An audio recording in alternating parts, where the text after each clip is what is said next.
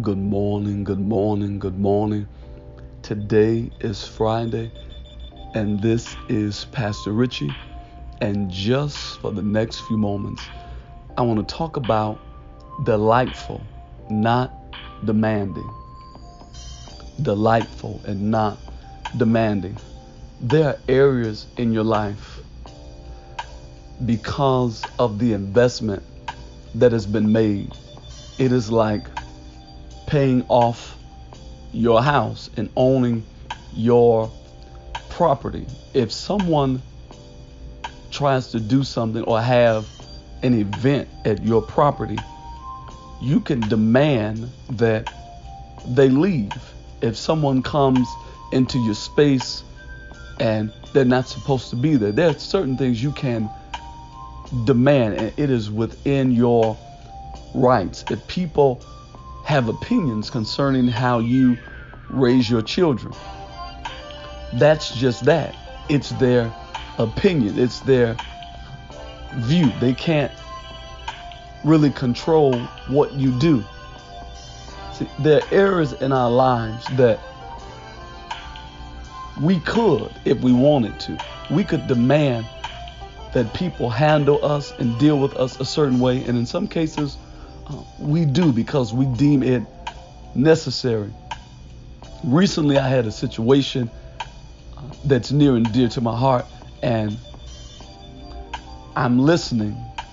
And as this person is engaging with me, I'm listening. I'm saying to myself,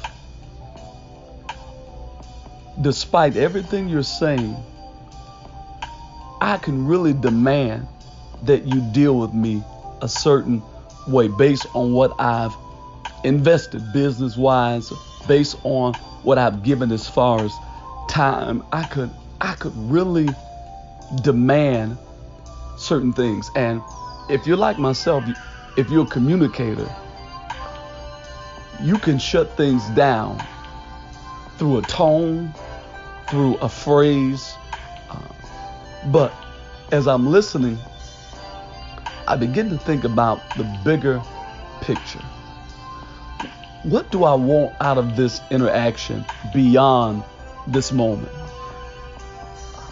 Peace drives me. When I encounter rough terrain, peace drives me. I try to stay away from the lines that people say, I don't want you to cross this line with me. And even when people are trying to cross that line with me, I think about, what are we going to need to do together later?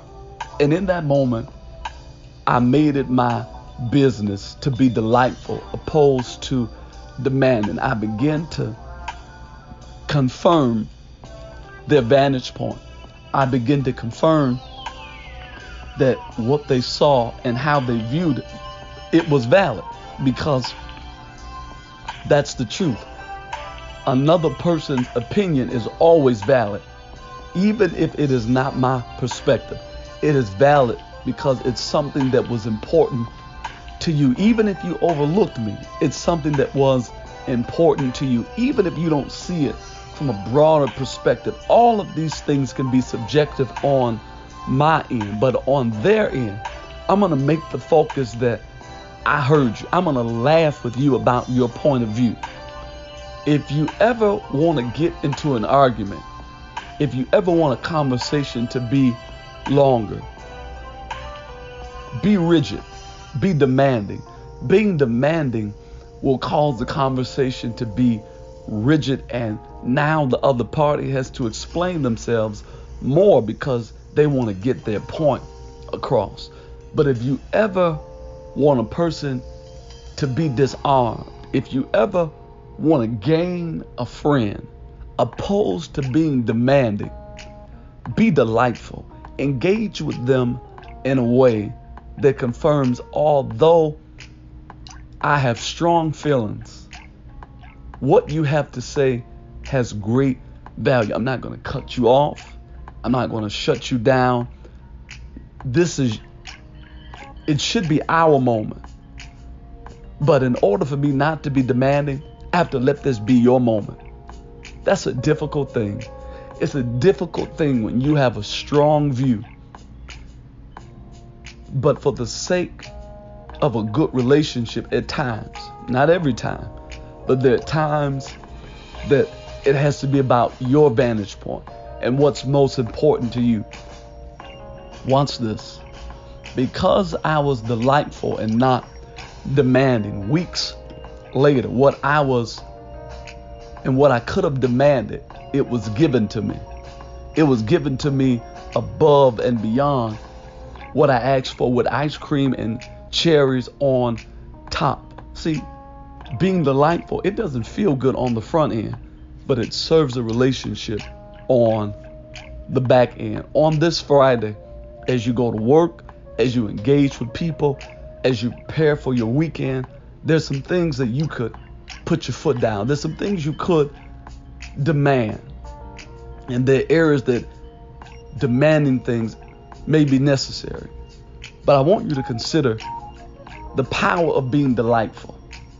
Lord Jesus, today, I don't know how to engage with this person. I don't know how to overcome their rudeness. I don't know how to overcome their lack of tact.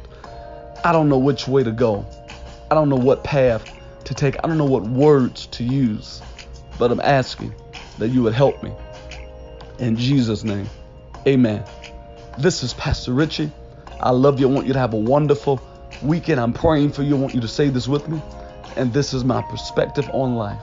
Life, you are not my enemy. But life, you are my friend.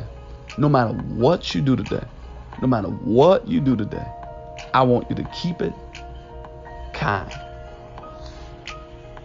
Patient love is kind, yeah. Despite the evil ways, the things that people say, no matter, I'm still encouraged that this is the kindness.